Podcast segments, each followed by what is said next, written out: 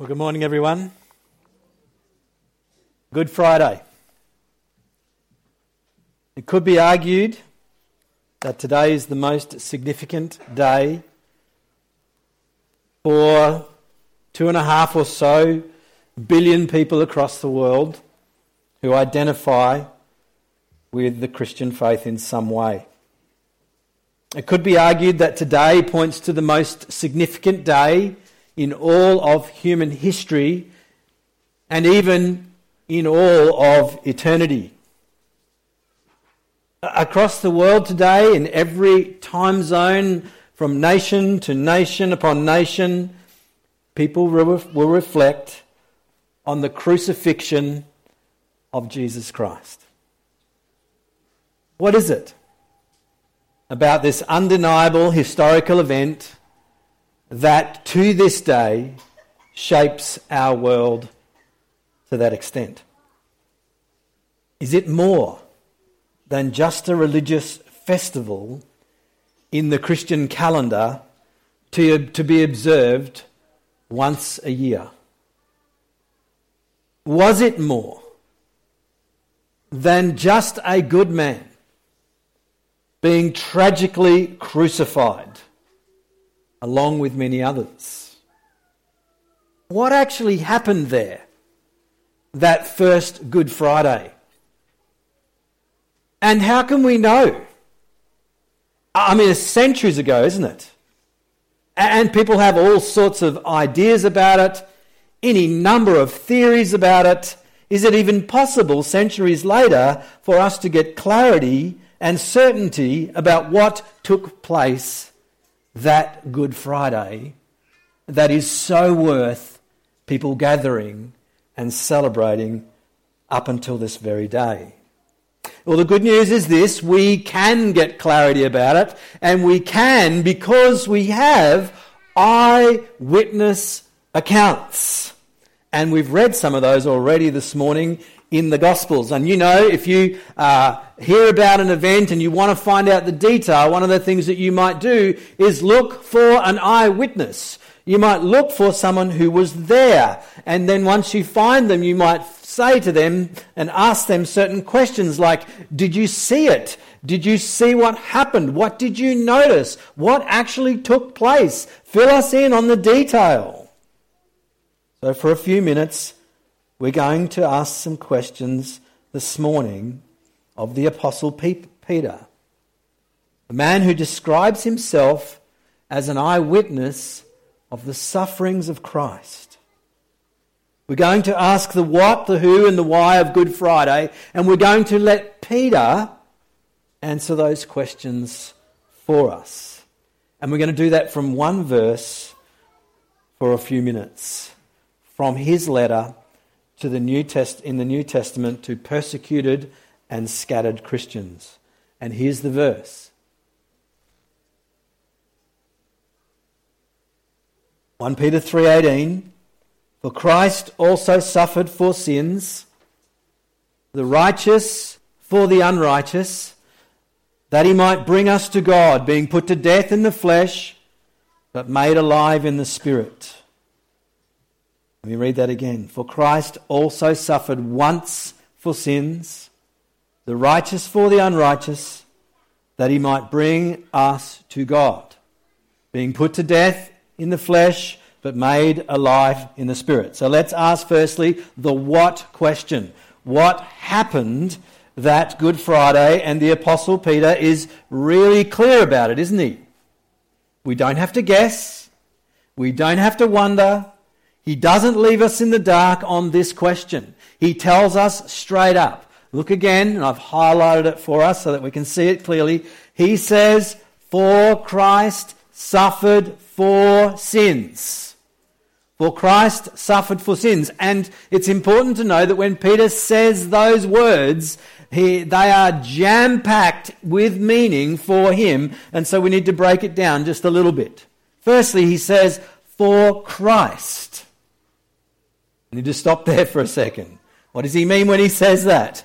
Well, he means this: for the promised Messiah, for the one who was promised for centuries, for the one that the whole Old Testament was pointing to, for him, the long-awaited anointed king, for Christ. The one, if you read some of the other eyewitnesses' account, like Matthew, for example, you will discover this Christ who is Emmanuel, God with us, God the Son of God. For Christ, Peter says. Secondly, he goes on to say, for Christ suffered. As great as he is, as glorious as he is, God with us, he suffered, which is clearly referring to his death, and in particular, his death by crucifixion. In fact, some translations say, put it this way, for Christ died once for sin. Now again, something important for us to understand. Crucifixion was not uncommon, but was actually very common in the day. It was the go-to for the Romans to deal with those who offended against the Roman Empire. They would crucify offenders, in fact, loving very nicely along the roads, kind of like billboards. If you drove here this morning from the Kelmscott direction, you would have no doubt come down Albany Highway. On either side of the road on Albany Highway, there are billboards that have different messages, advertising different things. Well, in Jesus' day, the Romans crucified people and put them along the roads like billboards. And the message was fairly clear, right? Mess with the Roman authorities, and that's where you're going to end up. So crucifixion was quite common. But this crucifixion was anything but common. Anything but common. For Christ suffered once for sins. The Messiah, God with us, God the Son, he suffered. And so, friends, that Good Friday, there is a lot more going on than we might initially think, that initially comes to the eye. Notice Peter goes on to say he suffered once for sins. And having seen what we've seen already, clearly the sins, therefore, are not his. They're not his. He doesn't have any. They're the sins of others. And notice Peter says it was once for sins. In other words, it was enough for sins. It was sufficient for sins, this suffering of Jesus on the cross. For us. It's quite staggering that Peter would say that, because Peter's a Jew and he knows how the sacrificial system works. He knows that regularly you brought your sacrifice to the temple to have it offered up by the priest for your sins. It might have been your spotless lamb or your dove or whatever particular sacrifice you need to offer for that particular type of sin. And you did it often and regularly. And even as you went on the way home, you knew it wouldn't be too long before you'd be back here again doing it again, because you knew that maybe even before you got home, you would commit another sin that was worthy of and requiring another sacrifice. And so when Peter says, Christ suffered for sins once, what's he saying? He's saying it's enough. Hebrews picks up this idea in chapter 10, verse 11 to 12. And every priest stands daily at his service, offering repeatedly the same sacrifices which can never take away sins. But when Christ had offered for all time a single sacrifice for sins, he sat down at the right hand of God, What are you normally doing when you're sitting down at the end of a task? You're sitting down because you've finished. In other words, what Peter's describing here is what we often call full atonement. Not partial, but complete. In the death of Jesus, the price for sins, yours and mine, get this, is paid in full, once for sins. And so what's clear in terms of Good Friday and what happened there is this: Jesus is not suffering or atoning for some kind of offence of his towards the Romans or anyone else for that matter. He is suffering and atoning fully for every kind of offence of ours towards God. This is the what of Good Friday. This is what happened there. Which leads us to the second thing we see here, and that is the who. Who is it for? Well, Christ also suffered once for sins, the righteous for the unrighteous. Who's it for? For the unrighteous. I hope that's an encouragement to you. Because Jesus is clearly the only righteous one who ever lived. Another apostle in the letter to the Romans says this about the question of our righteousness, quoting the Old Testament where it talks about God looking down from heaven. He says, "There is none righteous, no, not one." Not one. According to God's measure, there isn't anyone who is righteous. Does that mean there's no good people around? No. As people, we can be good in one sense or another. But in terms of the righteousness that God requires, in terms of the righteousness that you and I need to be in relationship with God, in terms of the righteousness that you and I need to be able to stand in the glorious and holy presence of God and know Him, there's none righteous. No, not one. Except Jesus. That same apostle writes in Romans 6:23, "For all have sinned and fall short of the glory of God." All. Pretty sure all means all. All without exception. So we, friends, are actually unrighteous. And that's where what Peter says here is so wonderful. When Jesus suffers once for sins, he does so as the righteous one or the unrighteous ones. Or to put it another way, the righteous one on behalf of the unrighteous ones, or in the stead of, or in the place of. And so this is what many have called the great exchange. Jesus, the righteous one, that first Good Friday, takes our place. He is the righteous one, but he is the one who faces God's just judgment for our unrighteousness. So wonderfully and graciously and mercifully, he might give his perfect righteousness to us.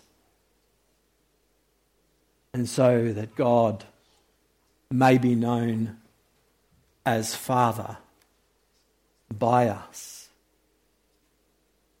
rather than judge. This is the who of Good Friday. Who is it for? The righteous for the unrighteous. Now, a long, long time ago, I used to go to school. And back in my day, believe it or not, this is almost like, almost documentary worthy now. You used to sometimes be sent to the headmaster's office. Stand outside the headmaster's office for what seemed like an excruciating length of time in public shame, waiting for, 1, 2, 4 or 6 canes, depending on the sin that you had committed. And it was, I think, quite effective. I think standing outside the headmaster's office was the most effective, because you would stand there knowing that the moment of reckoning and judgment is imminently close. You would stand there knowing there is nothing you can do. You have been red-handed. You have no defence. Well, you might have one, but it's probably pretty pathetic. All you can do is wait with a degree of fear and trepidation, because someone has to pay for what you've done, and that someone is going to be me or you. No one else is going to, right? I mean, people walk past and you might have this moment of, I wonder if they might stand here for me and I can disappear. No. They're going to look at you with those eyes of kind of pity and keep walking. Friends, without Jesus, we are unrighteous and waiting the day of judgment. There's nothing we can do. Our sins are clear. We have no defence. Without Jesus, all we can do is wait with fear and trepidation, because someone has to pay. Justice has to be served. That's where Good Friday is such good news. For Christ also suffered once for sins, the righteous one for the unrighteous ones. There is someone who saw us standing there waiting that great judgment day, and who didn't just walk past with a pitiful look, but stepped in for you and for me.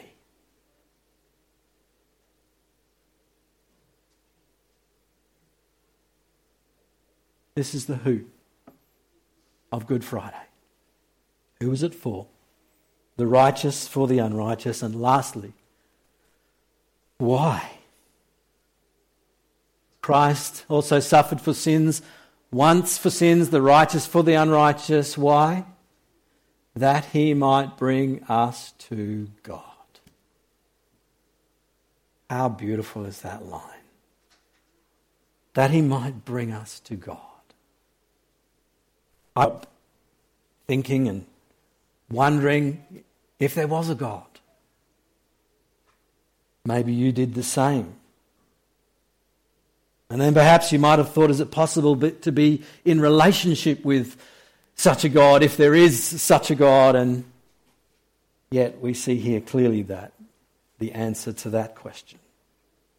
This was Jesus' whole mission in suffering once for sins, the righteous for the unrighteous.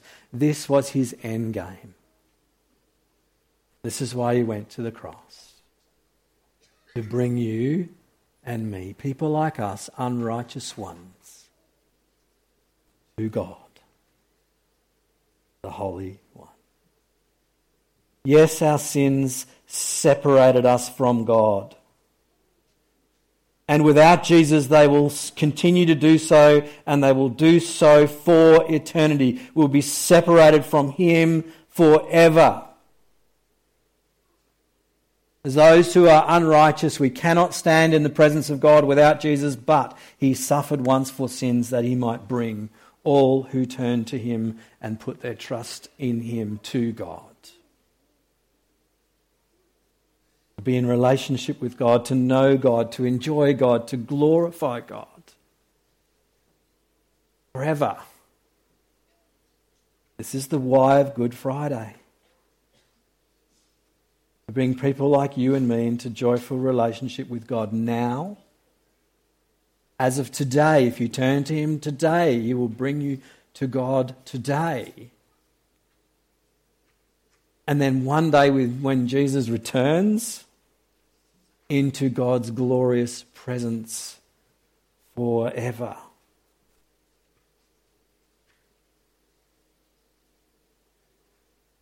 To bring us to God. What happened? Christ suffered once for sins. Who is it for? The righteous one for the unrighteous ones. Why? To bring us to God, to bring us to the Father, now and forever. What's so good about Good Friday? I think Peter's answered that question for us, hasn't he? Have you ever wondered why they call it good? Interesting. Meanings of words have disappeared as the centuries have gone by. Good then was used in the sense of holy. Good in that sense. Couldn't get much more holy, could it? The Son of God doing that for us. But the most important question for us and for you today is this. Is Good Friday good for you? Is Good Friday good for you personally? Have you embraced by faith, that is by trust in Jesus, what happened there?